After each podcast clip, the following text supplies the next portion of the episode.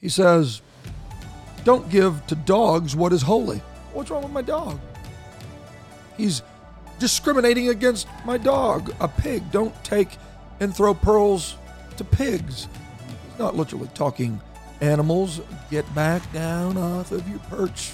All the I, I, I see the SPCA My rising to the challenge here. or my therapy pig. Yeah, right. Anybody what he's who's been on saying is is not everybody can handle that which is valuable. right. So make a judgment call of of of you know what? It's really not worth it to invest this into that. Now this is the context of him saying, judge not.